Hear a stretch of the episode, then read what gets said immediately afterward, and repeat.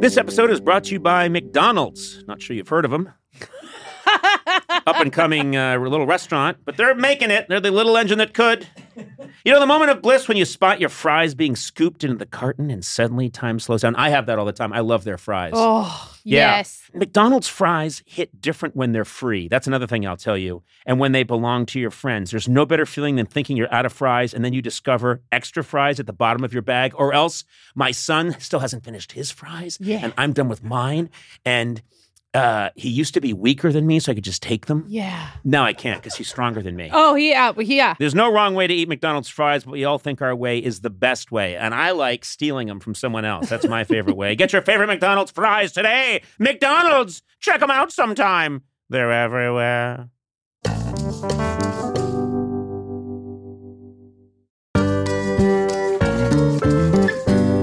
From your morning podcast to your afternoon playlist, you know you personalize your entire day. That's why State Farm helps you personalize your insurance with the State Farm Personal Price Plan. That's a lot of P's. Yeah. It offers coverage options that help protect what you care about most at an affordable price just for you. That's important. You want an affordable price. Yeah, I do want one. Yeah, if it's too much, well, that's just not going to happen. No. State Farm's on it. Like a good neighbor, State Farm is there. Prices vary by state. I'm lowering my voice. Mm, I know. Options selected by customer. Availability and eligibility may vary.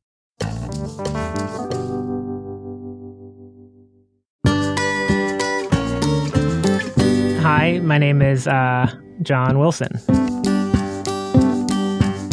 And I feel very fortunate about being Conan O'Brien's friend.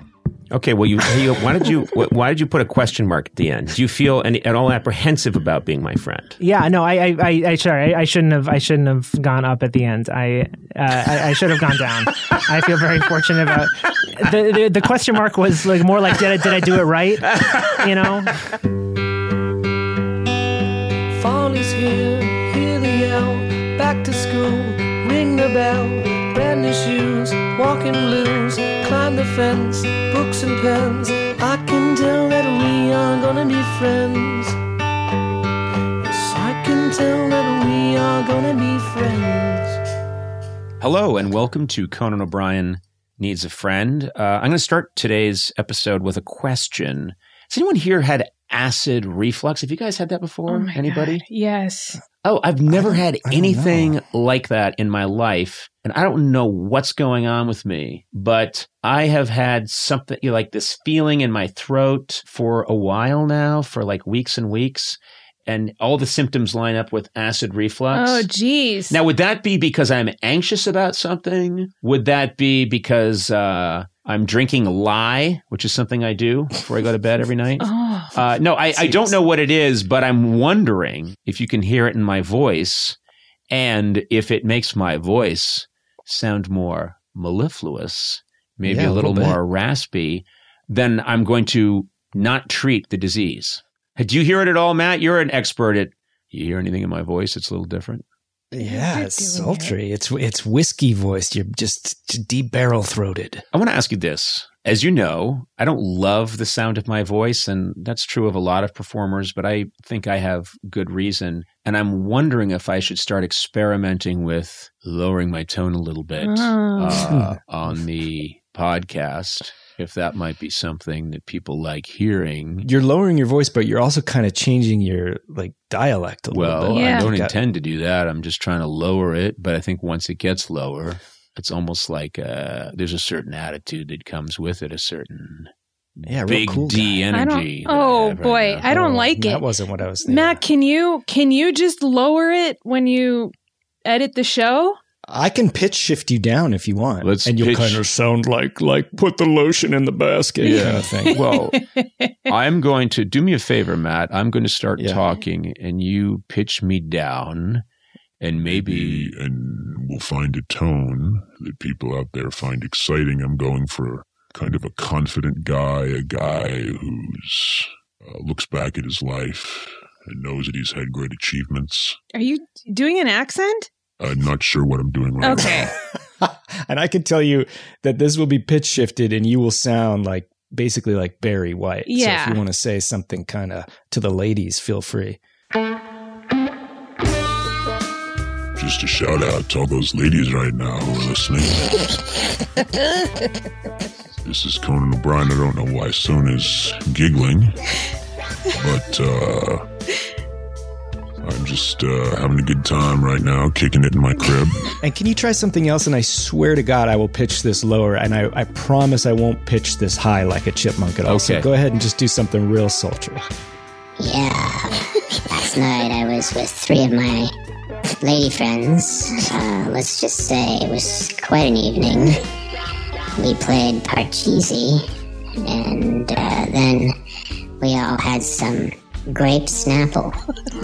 and uh, they left quite satisfied.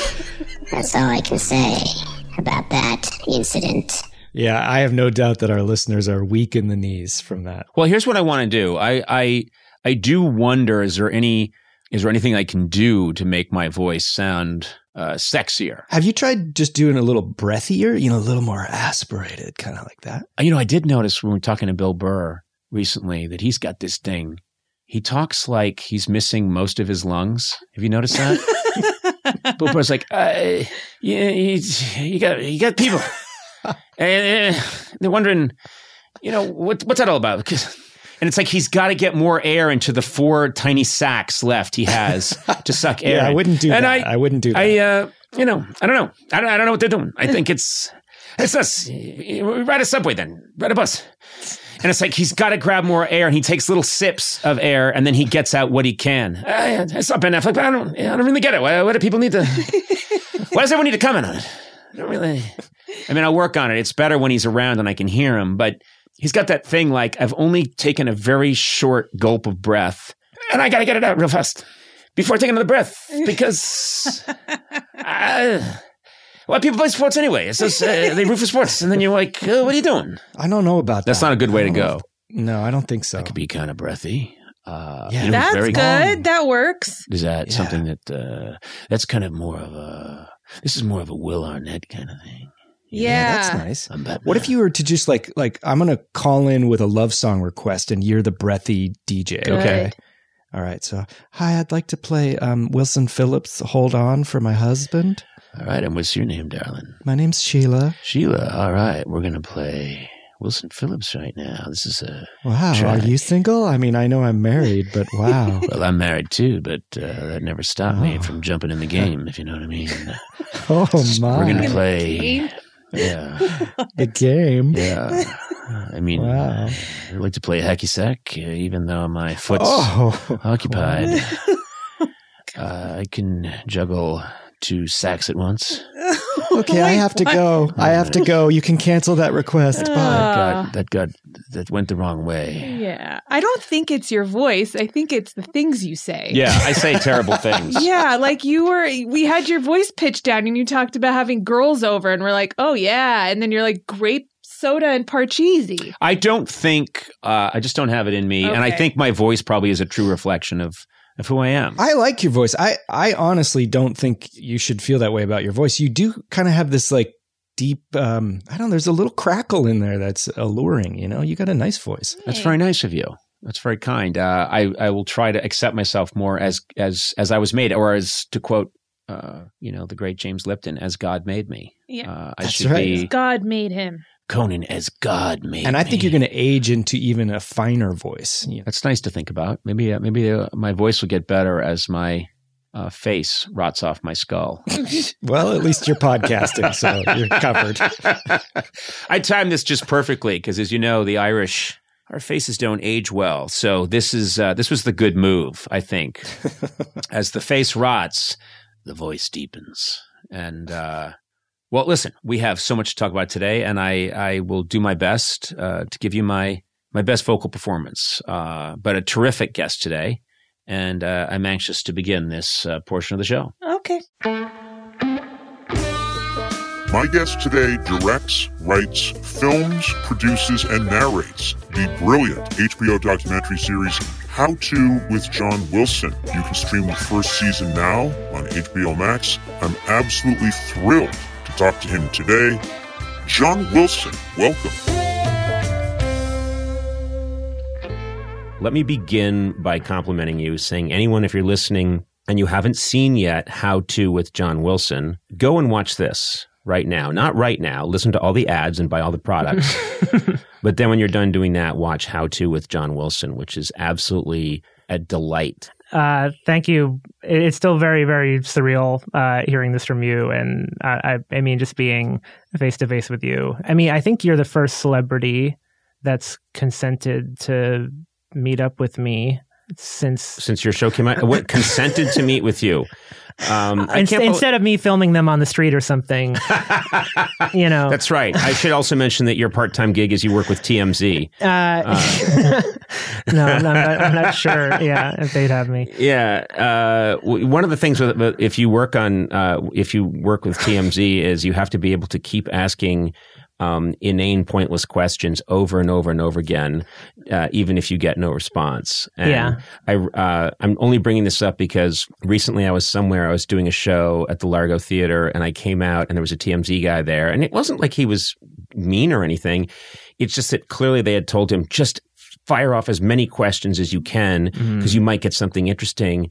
So I'm out there and he asks a couple of questions, new HBO show. And I said, I, I, I really don't know what that's going to be yet. I'll let you know. And then within seconds, he's saying, Teak, would you stain teak or would you leave teak alone? uh, uh, does it, does it still bead water if it's unstained? And I'm like, huh? I, I- don't know. Uh, is it, uh, onomatopoeia or onomatopoeia? You know, I mean, just literally anything. And, um, I, I- feel like I, I have a similar similar approach sometimes uh, in a weird way. I'll, I'll I'll be meeting up with someone, you know, say like a, a car collector or something like that, mhm. and um, you know, they, they might think that uh, I'm here to talk about the cars, but there's something completely different going on in my head. Yes. and I might ask something like whether or not you know they think teak should be stained or something like that, and and they'll give me oh, it, it, it'll kind of catch them off guard and it'll give them they'll they'll, they'll give a really honest kind of answer in the moment Yep. because they just don't really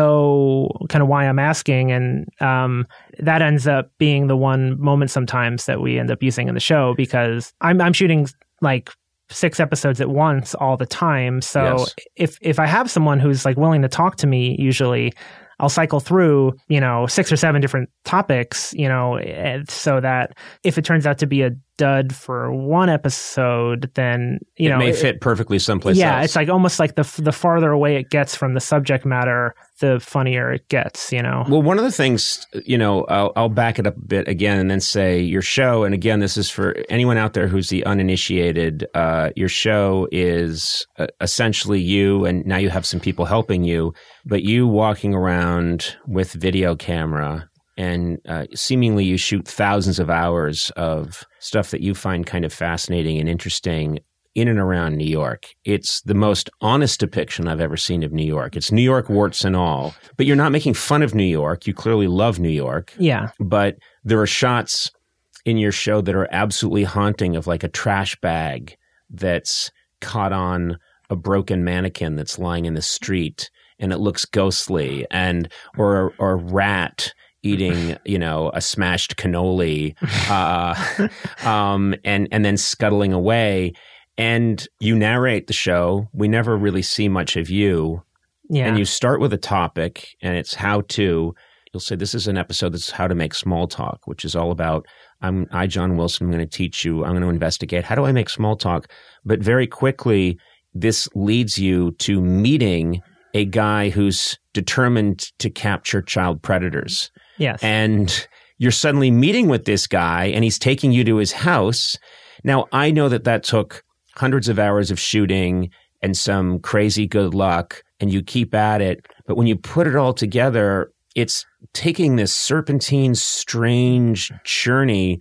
As a viewer, I'm watching it. I don't know where it's going to go. I don't think you know where it's going to go. I mean, that's what excites me the most about the work is that that that kind of like weird thread that you just have to follow. You know, it's it's we just have the freedom to do that in the show, and I, I feel like a lot of other productions might not have that. But I just wanted to make sure that we preserved it because um, that is when I feel most alive. You know, it's like when I feel like I'm kind of documenting something uh, or seeing something that uh, kind of no one else has seen potentially, you know, and and and and following this this this thread. Uh, I don't know. It just like as long as I'm surprised while I'm doing it and I'm confused and I don't know what's happening, I feel like the audience it translates to the audience, you know, and that that suspense, you know, that, that that's all like packaged into it. Some of the funniest moments just happen. It's the mistakes that are beautiful. Yeah. And whenever I would look at great moments from, you know, like a talk show sort of god, Johnny Carson, most of the great moments were accidents. It was it was not the sketch that they had written. It was something going off the rails,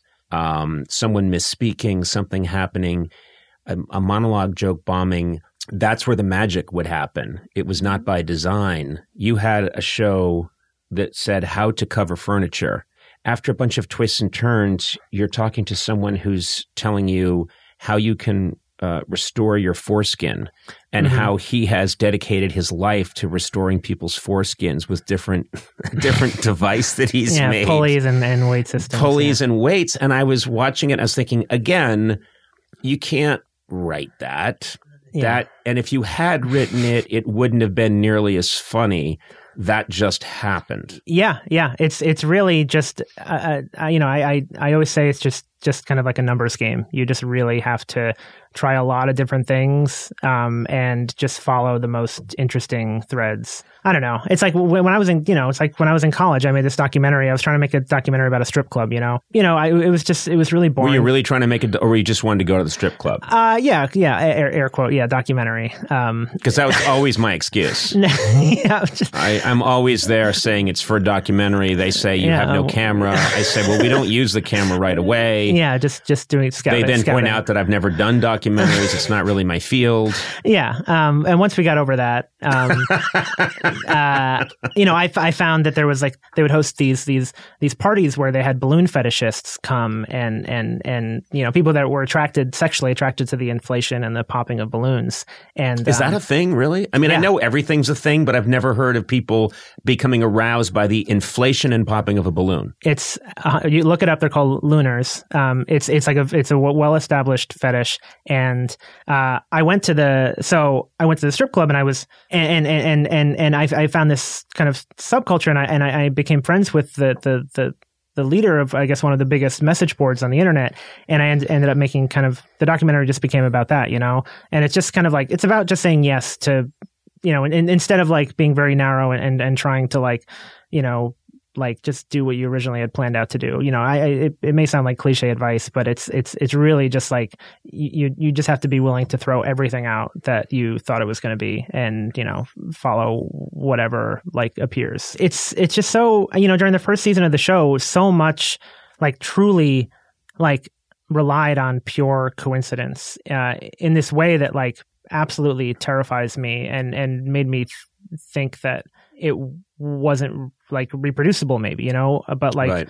and and I'm just like how could we possibly kind of bottle this much magic kind of like all over again Right. you know and we have, we have a shorter amount of time with season 2 as Yeah, well right. um because with covid it, our production schedule was extended but there's just something that happens I, Do you I, like I, what you're getting so far? Do you really like it? I really like it Yeah. I was so I was such a ball of kind of nerves at the beginning before production started on season two, and you know I don't want to get too much into it, but Right. it's like once we started shooting, it's like it's oh my god, it's happening again. Yeah. You know, like Yeah. it, it, I I don't I can't explain why, but like the universe is just kind of like kind of offering these things. to, Well, I also us. think it's, I think the way I look at it is you have a tuning fork inside you. I don't mean that in some disgusting way. I don't know what you're into. Yeah, I Uh, you talk about balloon I've fetishes. been, I'm trying, a I've been trying to get it removed. I'm a tuning fork. Uh, I have a tuning fork fetish. Um, I like to have them inside me and then see if I can get them to vibrate. Uh, but listen, that's my business. And if you ever want to put that in your show, um, but Sure. yeah, I'm sure there's a lot of people like you. yeah, uh, there's a lot of us. Yeah. you should come to a meeting sometime when we all start vibrating in uh, in A flat at the same time. um, but uh, the way I interpret it, I think, is that these things are available to everybody, but you're able to see it. And we're all walking around the same New York City. And I've been walking around the same New York City all day today. And you're and, and you're walking the same streets as I am, you're seeing things that I'm not seeing. A really good example of this is Which might be a you know, a curse as well. You know.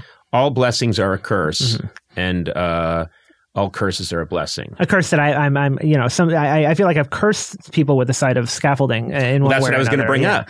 You know, I scaffolding. I live in Los Angeles now, but I lived for 20 years in New York City, and I just stopped noticing it. It went away. It because my retina, my cerebral cortex, something just said this is not doing us any good, so let's delete it. So I never saw it. Mhm. You in one of your shows, you talk about how scaffolding is omnipresent in New York. It's everywhere. It doesn't seem to be temporary. Then you talk about why that's the case because you do some research and then I start seeing it through your eyes. And since I've been back in New York City walking around, all I see is the scaffolding. And that's because of you. So fuck you, John Wilson. I That's knew. why I, I, lured, knew. that's why I lured you in here. Yeah, yeah. I, I well, I, on that note, I have something. I brought something for you. Oh. Uh, it's the uh, scaffolding of the month calendar. Oh my God, this is fantastic. 2021. Look at this. I got a, a character, a, a, Uh, calendar. Yeah. This is fantastic. Scaffolding of the month. Yeah, so it's got a different neighborhood, a different kind of scaffolding. Um, I know we're halfway through 2021, but you know, I figured better late than never. I I love this. Um, oh boy, this one's beautiful. Soho, you've really got some. Um, did you take all of these? Um, I did not take all those photographs, uh, but you know, it's real scaffolding. Real scaffolding. Yeah. Uh, you know, So now you'll be, yeah, cursed with the sight of it, even when you're not. well, it's, in you know, New what, York. but it's also I, I think there's a visual poetry to the show that I get I just get entranced with when I'm watching it. I very much think that you, you capture these images, you'll capture someone wearing practically no clothes and just you know like like under you know just a guy wearing underwear is completely unself-conscious and he'll be eating a massive sandwich with mayonnaise and you've got him framed kind of beautifully uh and he's not noticing you looking at him. And then you notice that no one notices him you find all these things that nobody else seems to see which are completely absurd you know like a i don't even know if i've seen this on your show but it's the kind of thing like a giant sofa Mhm. um, with a toilet perched on top of it that's leaning against the side of an alley and no one's else I mean, pays it any attention but you find it and you shoot it and it's like when I first started making the, the the movies in this style. It was like, you know, it's like I just didn't have any money. I was just like self-producing everything. I couldn't pay anyone to like be a sound person or you know Right. like really like each each each to make 10 minutes you know before the show came out it was like to make 10 minutes uh, it would take like a year you know of just like harvesting like footage on the streets and you know it's just it's it's collage right? It's it's just like Yeah. it takes no money. It's just like you just get some newspaper you just like cut things out you know? Mhm, just like all the and so like all the raw material was just there is just always there on the street and you just need to like know how to kind of like arrange it and interpret it. But i mean i hope it's inspiring for like other people who like are like you know feel like some kind of like they like they don't like to have the money to do something or like the re- the resources. It's just it's so easy. Um you know you don't have to do this exact same thing but it's like i just had you know i had ambitions early on like when i was younger to just like have make these kind of big bloated movies that involved like big crews and stuff like that and and like you know fiction you know all these like fictional elements and stuff. But like this just felt the most honest and you know like it it, it it's just something I, I i could just reliably do like without anybody's help really. And, or and that means no interference too. Yeah, but but but not not to say that like w- with with the show now, I have like this unbelievably talented group of people that like help me like that that that they shoot part of it. You know, I have editors now. I have like a whole there's a whole apparatus around it that like I basically had to teach everyone to kind of see things in a certain way or Right, kind of like right. cut, cut things in a certain way and they're all just amazing I think it'd be, it just occurred to me when you were talking about how you used to have ambitions to do sort of a big fiction movie that it would be hilarious. In, I would love to see if they gave you the next Fast and Furious movie. To oh do. F10. yeah they're yeah. just doing like hotkeys now Yeah, yeah. Right. So I, because I got fascinated a couple of years ago with the Fast and Furious movies and how insane they are. Mostly how they, um, they seem to have not. No one has understands how physics works in those. And I know that's not the point, but I just recently took my son to see F nine. Oh yeah. How, how you- was it? Um, uh, it's the finest movie I've ever seen. what do you mean? Uh, they're absolutely off the wall bananas. Um, and things happen that you just can't believe happen. And you can't believe everyone's just watching this happen. And, and, uh, so it's kind of like my show. it is. And so, but I thought it'd be really great if, because you've got this heat now of, of wow, John Wilson, he's this incredible auteur.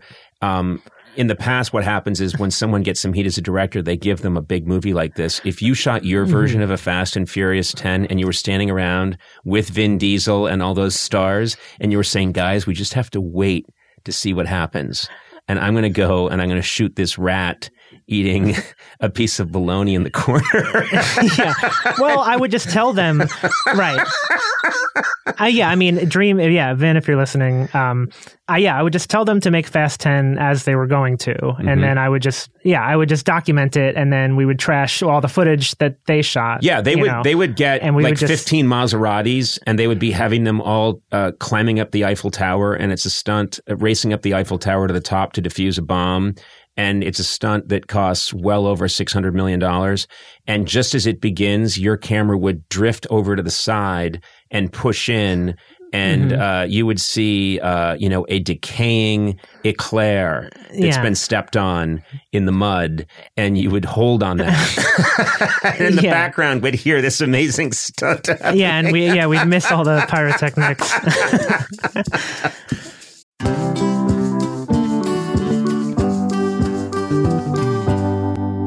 it's incredible to have the flexibility to work in all sorts of places, whether it's taking video calls from the park or emailing large files while you're grocery shopping. Sona, this is good for you Is it? because you're always doing whatever work you do for me from fun locations. But I like blaming it on not having reception. I know, but you can't do that here. Working on the go seamlessly requires a strong network, which is why you should check out T-Mobile Sona. Okay. Then you got no excuses. They're America's largest and fastest 5G network.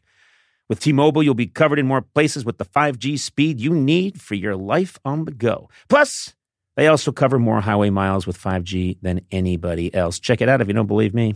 Hey, Blay, you've got T-Mobile, right? I do. I was actually just up in the woods in Idyllwild. It was fantastic for the weekend, and uh, my T-Mobile didn't miss it. My T-Mobile phone didn't miss it. You know, I wouldn't think you'd need a cell phone because you speak so loudly into a microphone. well, I had to look some stuff up. Just take Sorry. it. Just take it down. I didn't know what brunch was. I can hear him. when the restaurant's open for brunch. Okay. Uh, So I used uh, my T-Mobile coverage to check out brunch. That's Brunch. all right. Anyway, wherever you are, you know, take it from the loudspeaking Blay. If you're on the go, you want to be in the know, you want to make the show. What? Uh, T-Mobile. That's the one for you. That was I should have rhymed it with go. Anyway, find out more at T-Mobile.com slash network today. Coverage not available in some areas. Fastest based on median overall combined 5G speeds, according to analysis by Ookla of Speed Test Intelligence Data Q3 2023. See 5G device coverage and access details at T-Mobile.com.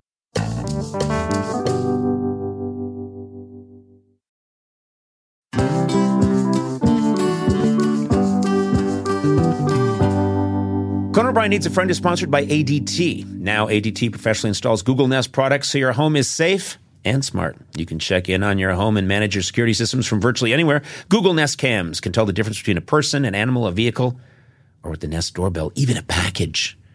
You can know that there's a package out there. I know. And not a person. You don't have to That do helps. anything. Yeah, sometimes a person rings the doorbell and I think it's a package. Anyway, and with Nest Aware as part of your monthly ADT service, you can get 30 days of event video history, even smarter notifications like when a familiar or unfamiliar face is seen. Plus, when every second counts, you can trust ADT's 24 7 professional monitoring.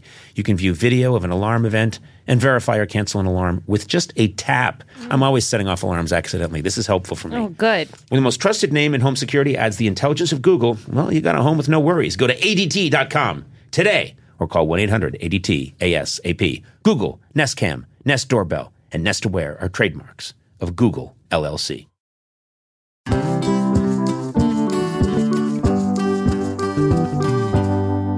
Come on, if most people are being honest, no one really knows what you do for work, right? Yeah, it's true. Yeah, especially if you're in a what I like to call B2B. Oh, you know? what, what is that? I'll explain. Okay. That's a business doing business with other businesses. You know what I'm Okay. saying? I call it B2B. It's a little thing. It's also uh, it's a boy band I'm working on. Anyway, fortunately, LinkedIn has a network of professionals who get what you do, and you can reach the right people who matter most to your company because they're LinkedIn. Yeah. That's what they do. LinkedIn has over, this is the fun part to say, 1 billion members. Are you serious? Yeah, that's not that's more people than are on Earth because there are people on the moon using it and Saturn. that's one over 1 billion members on its platform including 70 million decision makers. God, I'd like to meet a decision maker.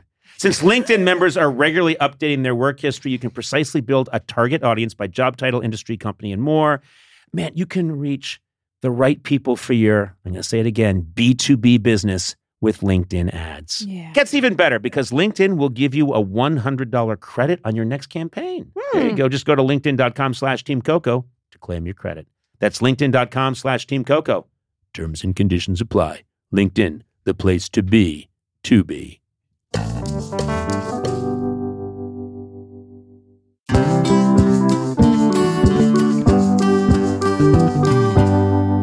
You were making your films, you were putting your stuff together and you were putting it out there. And who sees it but Nathan Fielder, who's one of my favorite people. Uh, he's Yeah. he's absolutely brilliant, and I think he's done some of the most original work of anybody. Nathan for you is uh, absolute uh, incredible show, and um, and he's very f- so funny and so smart.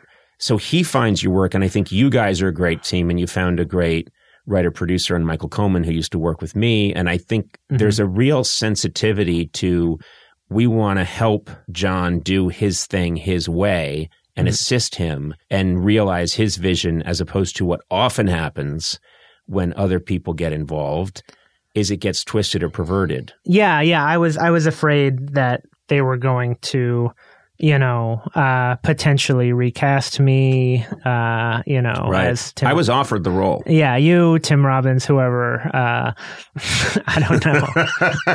Why do I always I almost got Shawshank. You know that? no, yeah, it's a true story. Yeah, I auditioned Okay. for it and then they said, "Wait a minute, you're not an actor." I'm too gullible.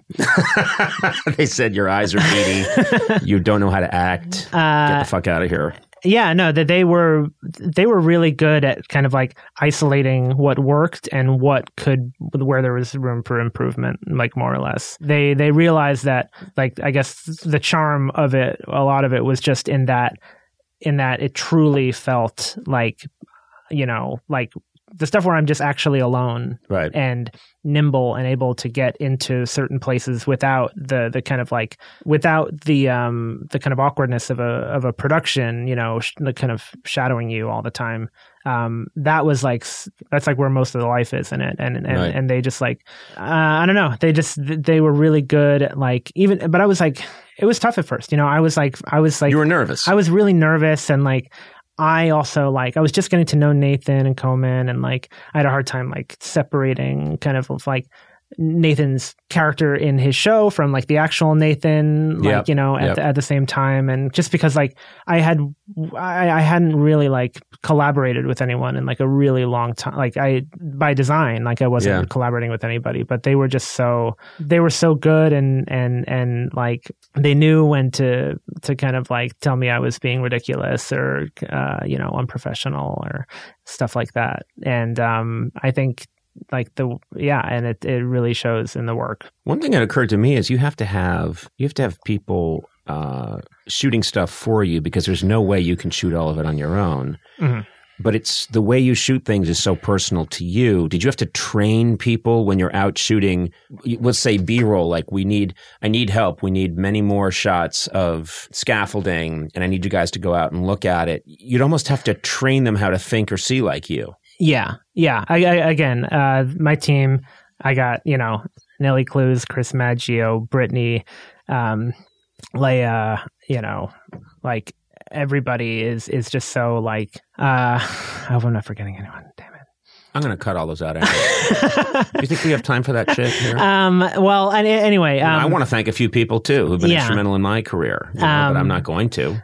Uh, okay, I might as well not. I should now. Well, I'm trying to. I'm, yeah, I'm trying. I'm trying to be good. no, Uh, I'm going to thank as many people as you thank, just to get you back. yeah. Well, they. thank my father, Um, for teaching me that human contact yeah, I also like to thank necessary. my parents too, mom and dad. Thank you. I so want to thank your parents for always encouraging me. Yes, They sent me letters back in the 80s yeah, saying they I could they showed it. me your work.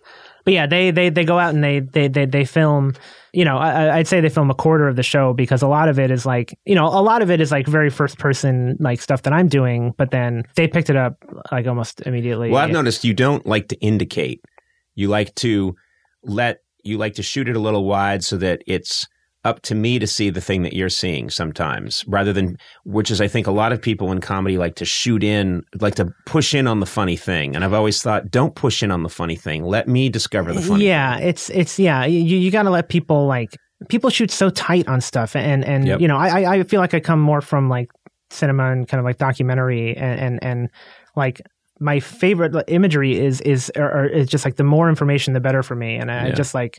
I just never see cities shot in like you know you watch The French Connection or something like that, Yeah. and it's just like people like I love that movie. People love that movie. It's just like because it's such an amazing artifact of like a very specific time in New York. And you see so many panoramic kind of like big wide shots of like New York, and that's not the only thing that makes it good. But it's like like stuff like that, like like the archival qualities of a piece of work are just like sometimes that's- just as important to me. you know, that makes me think about something that I'm a little obsessed with, which is as a culture, I think we love things to look shiny and fancy and rich and affluent. So most movies you see, and I'm just going to, I know I just brought up Fast and Furious, but any, most movies depict New York City or they depict, they love to cut around and you see these, you know, now we're in Dubai, now we're in, you know, Rio, and everything looks so beautiful and sexy, and the cutting is so fast. Yeah, And then I think about these movies like what, what you said, French Connection, or movies from the 70s that showed you what New York looked like back then.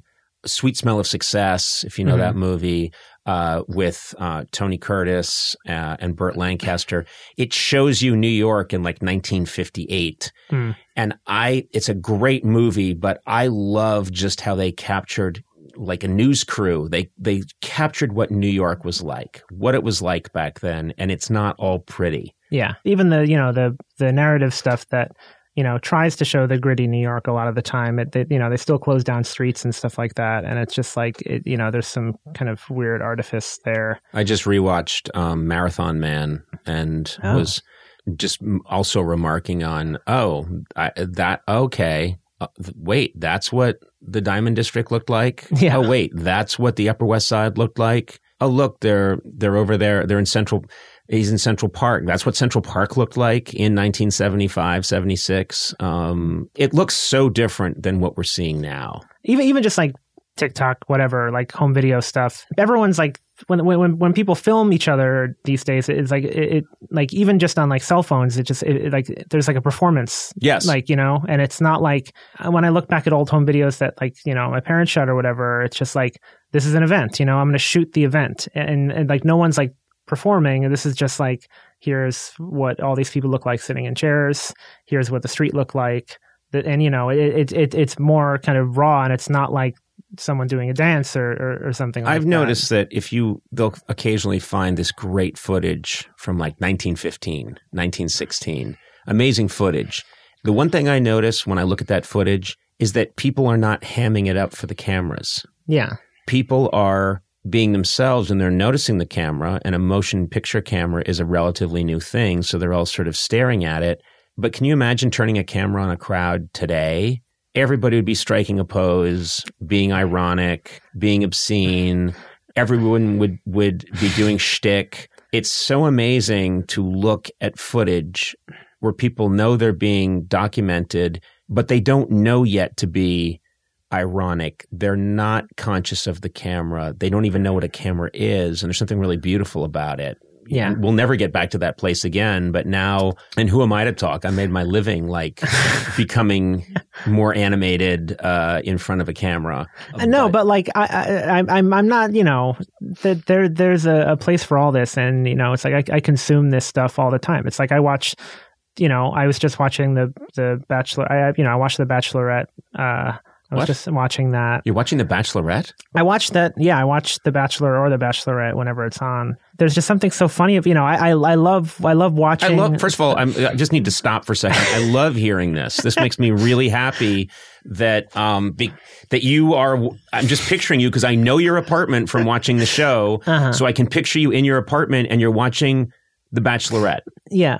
Well, I don't. I'm not. You know, I'm. I'm not the only. You know, there's a lot of people in in kind of. Uh, I guess the the Bachelor Nation. Uh, you know. I am not shaming you. um. I'm not shaming you at all, and I'm I'm glad to know you're in Bachelor Nation. It's. Would you prefer Bachelor or Bachelorette? Which show? Um. You know, it's it's it's been strange since the pandemic started. Uh. But uh, I don't know. I I, I really don't favor one over the other. I just like watching uh the show because I just think it's so funny that like. If, if if if they were conducting the same experiment but there were no cameras, like they would get a hundred years in prison. It's like this is like like it's a, it's like sex trafficking. Yes, yes, it is. It is sex like imagine if they were on like a in, in in you know in a compound in the desert and and there was no production you know it just and and and like there was a challenge this week you know hopefully this doesn't date it too much but like where where the the bachelorette uh, decreed that none of the men could masturbate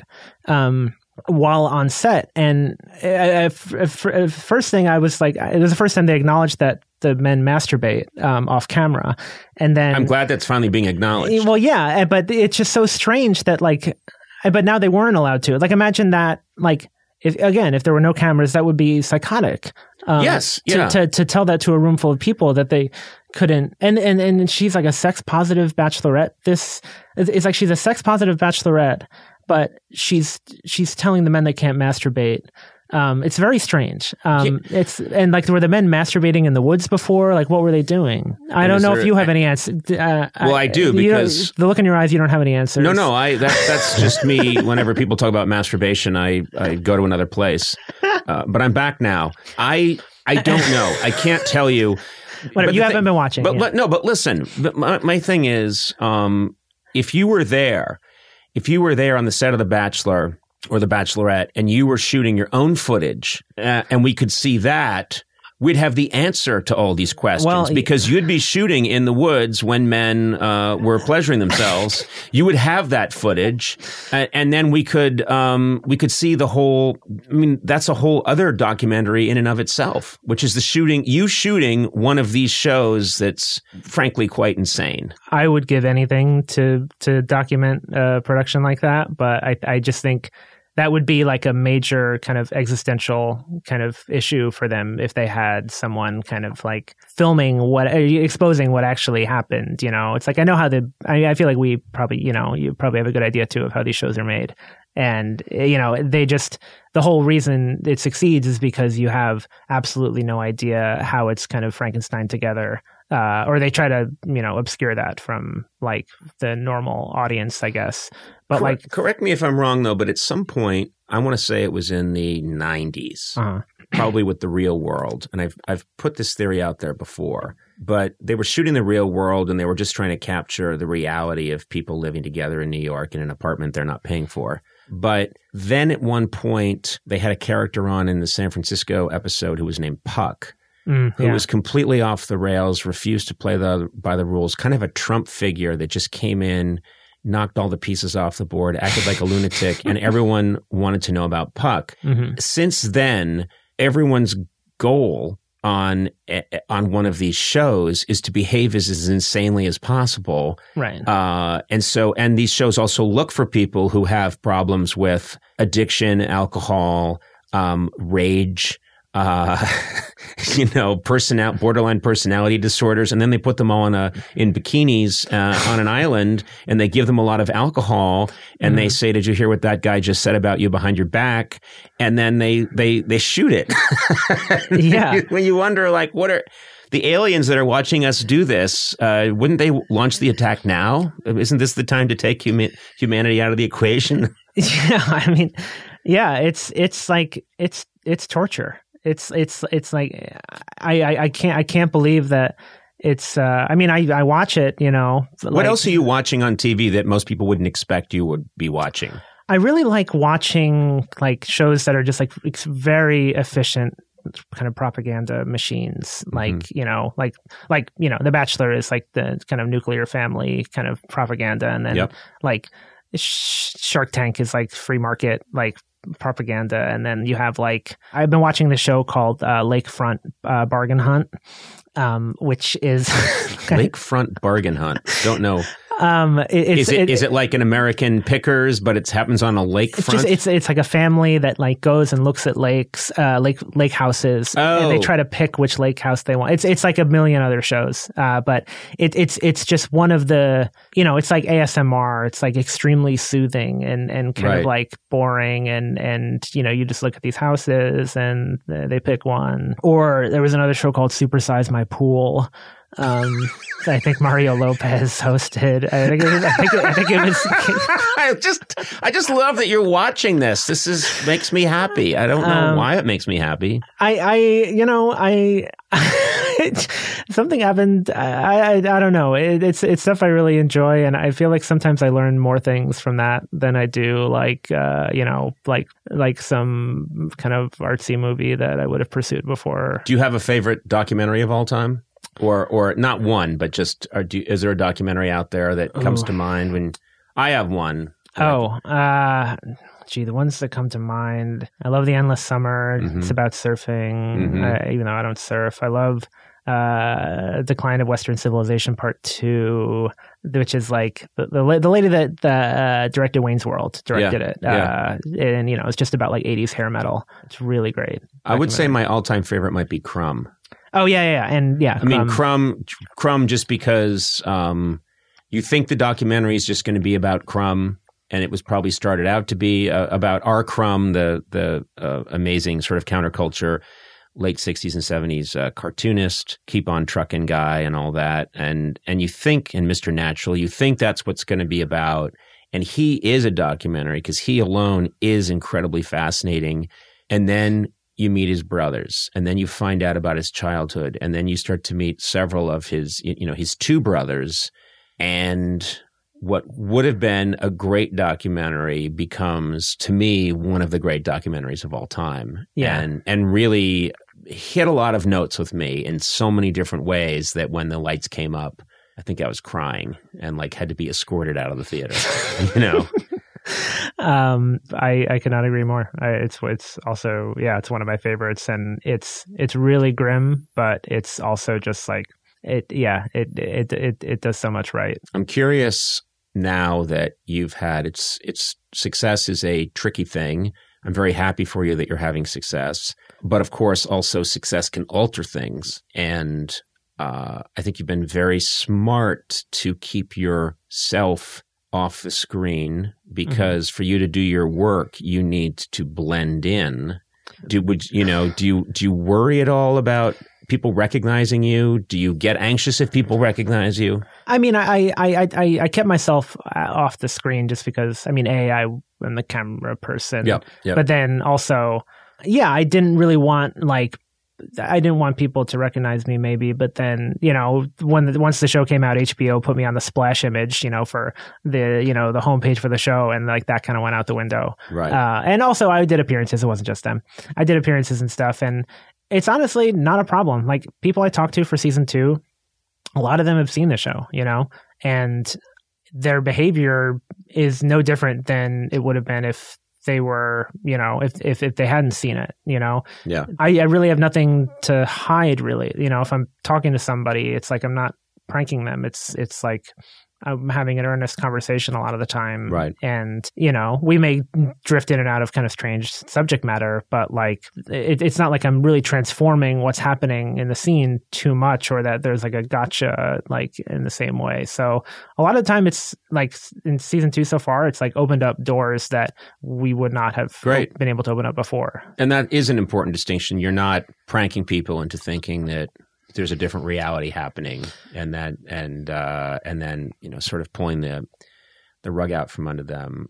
And and, and look, those shows also, or those kinds of uh, things, have their value. Those kinds of movies, uh, and when it's done right, it can be really beautiful. But yours is very earnest, and you are yourself. And I think your superpower is you are um, exactly who you put yourself out there to be, which is you're a very curious person with an interesting eye and you want to know more. And so, what's wrong with that? So, people who know and love your show would be happy to talk to you on the street or show you their collection of devices that increase uh, what was once a healthy foreskin. Yeah, I mean, he, you know, he, he like he knew what the episode was about before, and kind of where we ended up there. You know, I try to be very transparent with people. You know, if people have a story to tell, you know, like, and you put a camera in front of them, a lot of the time they'll just take that opportunity. You know, and uh, it's like some people have just been waiting for that moment. I have to ask you, as a fan, I got to know you a little bit uh, during the episode. You were just shooting a regular episode when COVID break out, broke out. And um, what fascinated me was seeing, I thought it was the best depiction of how strange that time was because you're shooting your episode and then all of a sudden you see people, stores are getting clogged and people are um, buying lots of toilet paper Mhm. and people are buying lots of hand sanitizer and then masks are going on and so you see the whole thing kind of happen naturally Mhm. which was really fascinating but i got to know your landlady Mhm. in that episode is she doing okay Yeah, she's doing okay. That's great Um, yeah, I don't want to spoil too much uh, for season two. okay no uh, it, it, is painful for me. There, there are there are so many stories I, I would I would love to tell you and talk to you about right now, but you know, I guess we'll just have to wait until uh, I'm finished with everything. i'm not having you back Okay. well, mean, what, what, what kind of assumption is that you get to come back so but i'll just wait until you have me back again I, I, you know, I'm just- learning that you are a very uh, yeah, God, entitled uh, person. Entitled, presumptuous. I know. um, Well, I can't wait uh, for the new. I really can't wait for the new episode. I really can't. And um, like I say, you're a you're a true artist, and I really admire what you do. And I'm so happy your show is out there, and and um, that you're making more of them. It's a it's a real delight, and uh, I hope we are friends. You know, I, I, I, I, I'd say at this point, um, sure. Jesus Christ, Jesus Christ, it's a tough nut to crack. Such No, it's I, I, I still find it so surreal that you have any idea who, who I am. Like the transition when I finished the show, it's like the transition out into the real world. It, it's it's it's been so it's been so bizarre. I, Well, uh, I will tell you this: I'm I can relate that I've been on TV for 28 years, and when I meet people that I, that were on television before me, I still find it weird that they know who I am. Yeah, And so that never goes in a good way. I don't think that should go away. It's it is surreal. yeah, there's something about that line, you know, where it's like even like like The Bachelor. It's like I still think even though they're like 20, the contestants are like 23, 24, I still think they're all old, older than me. Yeah, or you know like with the real world or something like that like there's something about like uh, there's i i i, I when I watch any when I watch any young person who's really confident with women, I I immediately think they're older than me, even though I am a very old man at this point. Um, and they're 24. If they're confident with women and they know what to say and they know what to do, I assume that I'm 16 and they're 19. yeah So I know what you're talking about. yeah or like a like a like a three year old who speaks a you know a different language or something Well, I'm, de- I'm I'm such a fan of your show. It just occurred to me I am determined to be on it at some point. So I'm going to keep. uh, I'm going to find out where you guys are shooting, and I'm just going to keep walking into the shot. And eventually, you're going to have to have to bring up, and occasionally you'll encounter a Conan O'Brien, Right, And then yeah. you'll you'll pan up from a dead rat smushed into a crashed wedding cake, and you'll see me. which you'll be you'll be taking a you'll be taking a piece out of I'll be taking a piece out of it, and I'll look right to camera Yeah. and wink and ruin the whole show. exactly just yeah during your during your like your worst moment I, I will be there just Yeah. when you think it, it yeah, you'll catch me when I I'll, I'll I'll do a thousand things to try and get on your show, and then when I don't think you're around, Mm-hmm. and I'm uh, I'm defecating behind a dumpster uh, because I have uh, E. coli, by. Mm-hmm. You'll capture that moment and put it in. I'll be there. hey, uh, John Wilson, congratulations and thank you so much for being here with me in person uh, to meet you. It was uh, a real treat. Thank you. Hey, thank you. It feels good to finally be your friend. There we go.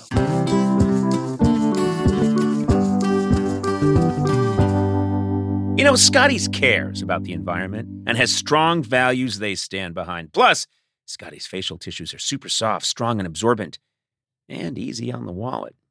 Whether you've got allergies or just a case of the sniffles, stock up on Scotties facial tissues so you can stop wiping your nose on your sleeve. Isn't that disgusting when people do that, Sona? I just don't like that. No, I don't like it either. I'll like I like to wipe my nose on your sleeve, Oh, but not my sleeve. Yeah. Well, my sleeve is made of Scotties tissues, so that's. I wondered. That's a very cool fashion statement. Hey, and stop offering guests toilet paper to blow their nose into. That's disgusting. Hand them a Scotties facial tissue instead. You can find Scotties facial tissues that come in beautiful box designs. Put one in every room. Why not? Make your guest feel like a king or queen. Hmm. If someone offers me a tissue, sometimes people say to me, Conan, would you like a tissue? I say, Is it Scotties? And if it's not, I just swat it away. Oh, okay. Scotties is better at what counts. For more information, visit scottiesfacial.com.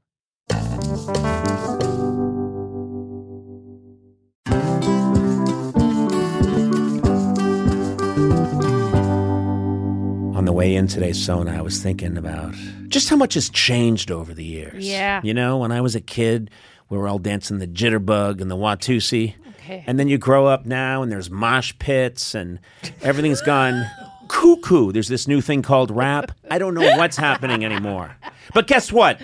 In a world full of change, there's one thing that hasn't changed the mm-hmm. great taste of Miller Lite. Are you with me on this? Oh, yeah, I'm right there with you. Yeah. And you know, another thing that hasn't changed is that it's less filling. Yeah. I hate a filling beer. When I have a filling beer, I just want to sit down in a beanbag chair for six days, but not uh-huh. with Miller Lite. So, what's the best thing about the original light beer? Mm-hmm. Back in 1975, the big debate in America was what's more important that it it's less filling Miller Lite or it tastes great. Yeah. The cool thing is when we all realized it's both. Okay. It's less filling and it tastes great. Yeah, all right, everybody wins. Everybody wins. Miller Lite keeps it simple, undebatable quality, great taste, only 96 calories. You don't have to choose what's best. Miller Lite has great taste and it's less filling. Tastes like Miller time. To get Miller Lite delivered right to your door, visit MillerLite.com slash Conan. Or you can find it pretty much anywhere that sells beer. Yeah. Celebrate responsibly. Miller Brewing Company, Milwaukee, Wisconsin. 96 calories per 12 ounces. Fewer calories and carbs than premium regular beer.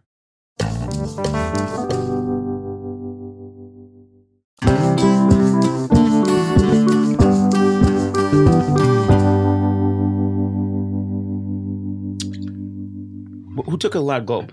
Was that you? Sorry. Listen, David.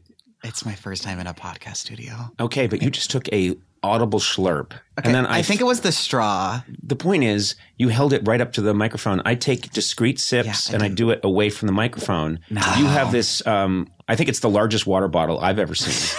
it looks like you stole a prop from Land of the Giants. It's from Home Goods. 60s reference TV show. Anywho, you took a giant slurp, and then I could feel uh, the water being pushed down your esophagus all the way into your belly. So just be a little mindful of that, okay? Sure. How dare you? I'm so sorry. If you're just joining us, uh, we're mid conversation with David Hopping, who's going to get transitioned into Sona's role as assistant. And that's what this segment is. It's the second part of a major cliffhanger from last episode. Major. major. People have been beating down our doors to find out what happens Oh, here. wow. That was me just trying to get in to kill you. I, um, for calling this a cliffhanger, the crux of the matter here is that one Sona Taline Movsesian, I used your middle name. But not her last name. you, you did something weird with my last name. Also, Tallene is my first name. I know, but you were you go by Sona I do. Taline Yes. Yes. But your real name is Taline. See, this I just took us into a cul-de-sac we didn't have to go into. Exactly. Let me try that again. What we're going to do today is, uh, as you all know, I think you're aware that Sona is carrying twins at this very moment, yeah. two unborn uh, children in her belly who have to listen to this podcast I know. right now. the sound. Some parents play Mozart to the Yes, bellies. This cat, I, I was gonna oh. say. I was gonna say. Kids hear Mozart. They hear Chopin. They hear Beethoven. Yep. Your two children have, for months during the, uh, you know, most important stages of their cerebral development, listen to us bicker Yeah. and self obsess and waste time. They're going to know your voice more than they're going to know Tak's. And that makes me really sad. That's right. They'll never listen to your husband Tak, and so you'll have to call me and put and hold the phone out to them, and I'll say, "Go to your cribs," and they'll both immediately, like little soldiers, march off to their cribs. oh my God. But um, no, we're really excited for you. We're really happy. Thank you. And uh, it's this event is going to happen very soon. So obviously, uh, we need to find someone to temporarily replace you. And uh, the man for the job is David Hopping, who has been uh, working in our office for five years. You've been working as Jeff Ross's assistant. He's Yes. our executive producer. Mm-hmm. A man of few words. Fair Very say. few words. What's up? What's going on? Hey, how you doing? Let's go. I gotta go. I gotta go. Let's come in. And he is uh what is he? He's not the opposite of fire. Ice? No, he's an oven mitt. Oh. Oh. I am a flame that needs to be controlled, and he just he just comes down like a big oven mitt and, and extinguishes that flame. Okay. Doesn't oven mitt extinguish the flame? I mean, No, he's a fire blanket, like that kind of thing. yeah, I was Or- thinking Yeah. something that cuts off the oxygen to the okay. fire. All right. Yeah. Okay. Like he's a a dome. Well, this is the cliffhanger resolution people have been screaming. this is a waste of everybody's time. David, let's try to get to the heart of the matter. David, do you know what your duties are as far as being my assistant? Not really. Because I'm very different. You're working now for Jeff Ross, the executive mm-hmm. producer of the show. Yeah. Okay.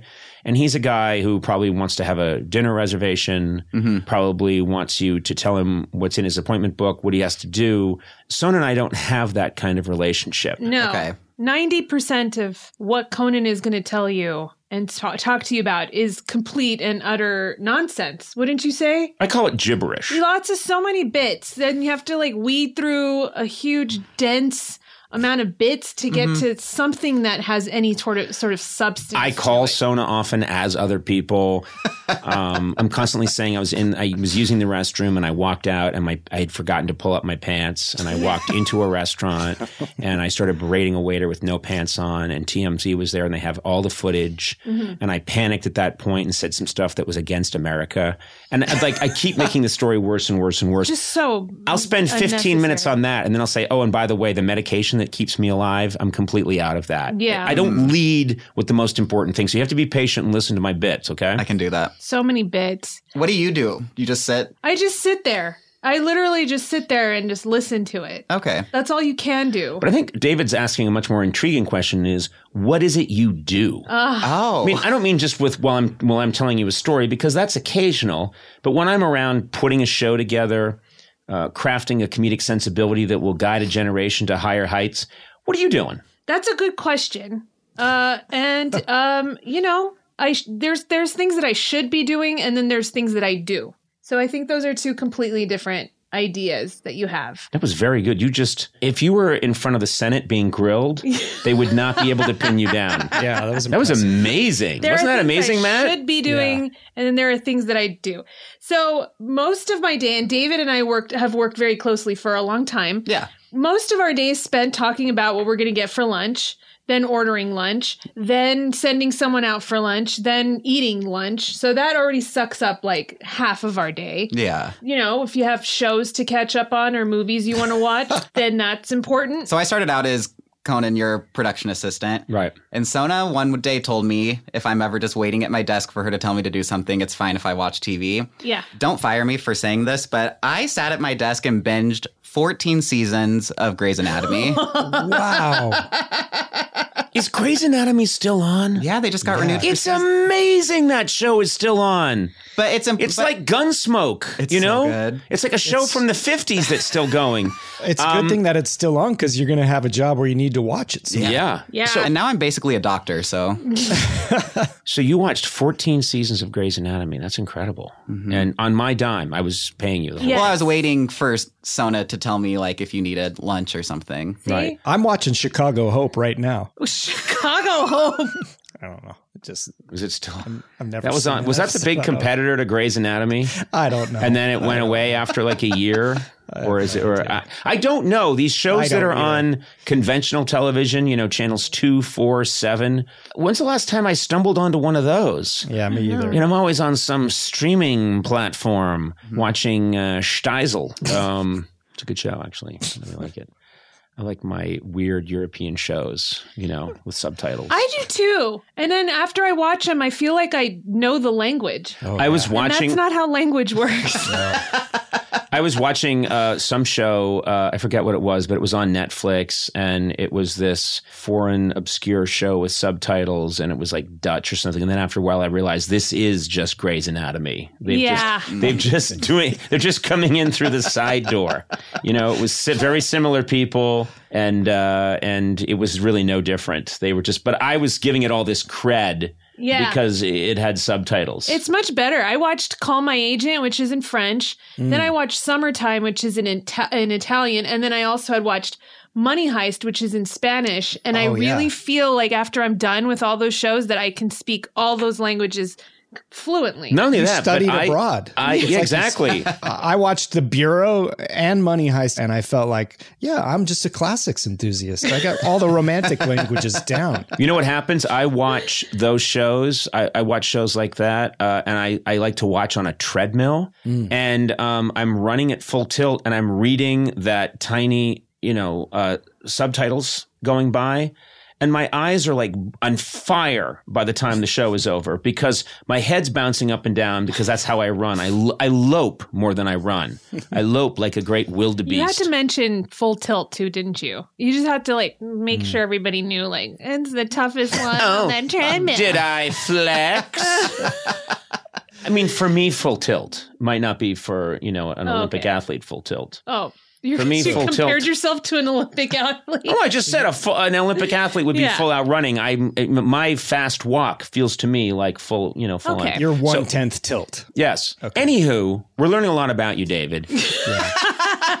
learning nothing about David. D- David, quickly, just tell us. Do you think this is going to be an easy job? I think so. Mm-hmm. I don't. I'm not a demanding guy, am I? No. I think I'm emotionally demanding, but I don't ask for a lot of stuff. I've also, after five years, never seen you get mad. I don't You think. well, not really mad. I get fake mad all the time. Yeah. That's true. I get fake mad constantly. Yeah. Eh, you know, but um, You're not like a you're not a yeller. You don't throw things. I, I'm going to though now. Why? Why would you do that It's going to now? be a whole new Conan when you come back. Yeah, why? I don't know. I feel like David will just understand.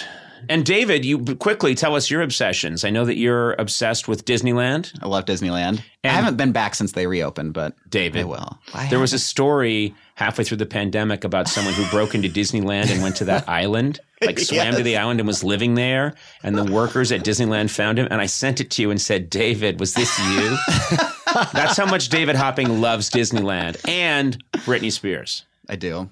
I'm curious, had you thought of it, are you the type of person who would have broken into Disneyland and lived on that island for a bit? No, because I wouldn't want to risk getting banned for life. Oh, But that's the only thing that would have stopped you. Yeah. Okay.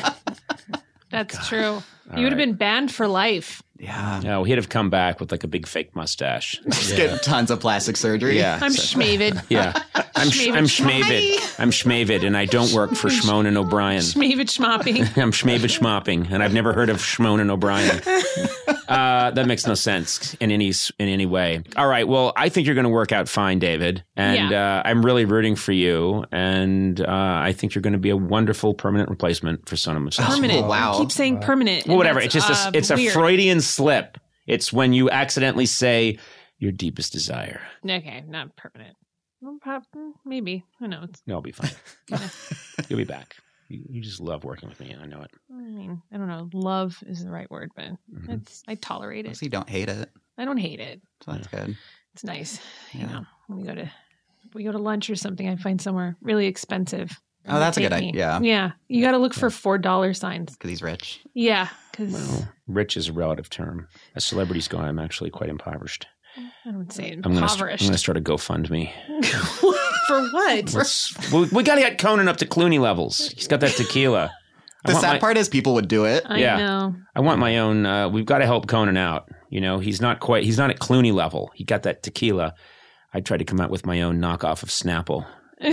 I was gonna say, do you think you have the right brand for tequila? No, I don't know. I think a pomade. I keep thinking a pomade. I think a pomade is right. I don't think or that you like can a, go a little wine cooler or something. Oh, that'd be good. yeah, sort of a Like a nice fizzy, rosé. fizzy. Yeah. Uh, yeah, one of those wines that sort of tastes like an apple juice. yeah. and it's actually it's such a tame wine that it's been approved for children by the FDA. All right, well, let's move on. But uh, David, I'm glad, very good to have you aboard. Thank you. Conan O'Brien Needs a Friend, with Conan O'Brien, Sona Movsesian, and Matt Gorley. Produced by me, Matt Gorley.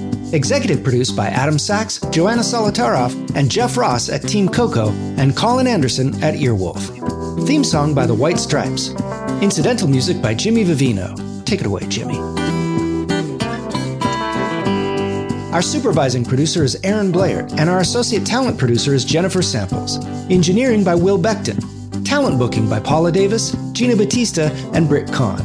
You can rate and review this show on Apple Podcasts, and you might find your review read on a future episode. Got a question for Conan? Call the Team Coco hotline at 323 451 2821 and leave a message. It too could be featured on a future episode. And if you haven't already, please subscribe to Conan O'Brien Needs a Friend on Apple Podcasts, Stitcher, or wherever fine podcasts are downloaded.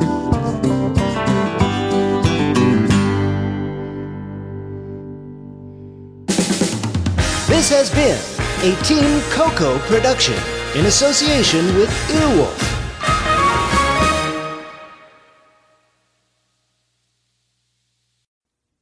This is Comedy Bang Bang, the podcast, the promo, and in 30 seconds, I'm going to tell you why you should check out the show. I, the host Scott Aukerman, have a lighthearted conversation with famous celebrities like Jon Hamm, Allison Williams, Phoebe Bridgers, Bob Odenkirk, just to name a few. Things go a little off the rails when different eccentric characters drop by to be interviewed as well. Each week is a blend of conversations and character work from your favorite comedians as well as some new hilarious voices. Comedy Bang Bang, the podcast. Listen every Monday wherever you get your podcasts. Shopify is the global commerce platform that helps you sell at every stage of your business. With the internet's best converting checkout, 36% better on average compared to other leading commerce platforms, Shopify helps you turn browsers into buyers. In fact, Shopify powers 10% of all e-commerce in the US. Sign up for a $1 per month trial period at shopify.com slash podcast free. All lowercase, shopify.com slash podcast free, shopify.com slash podcast free.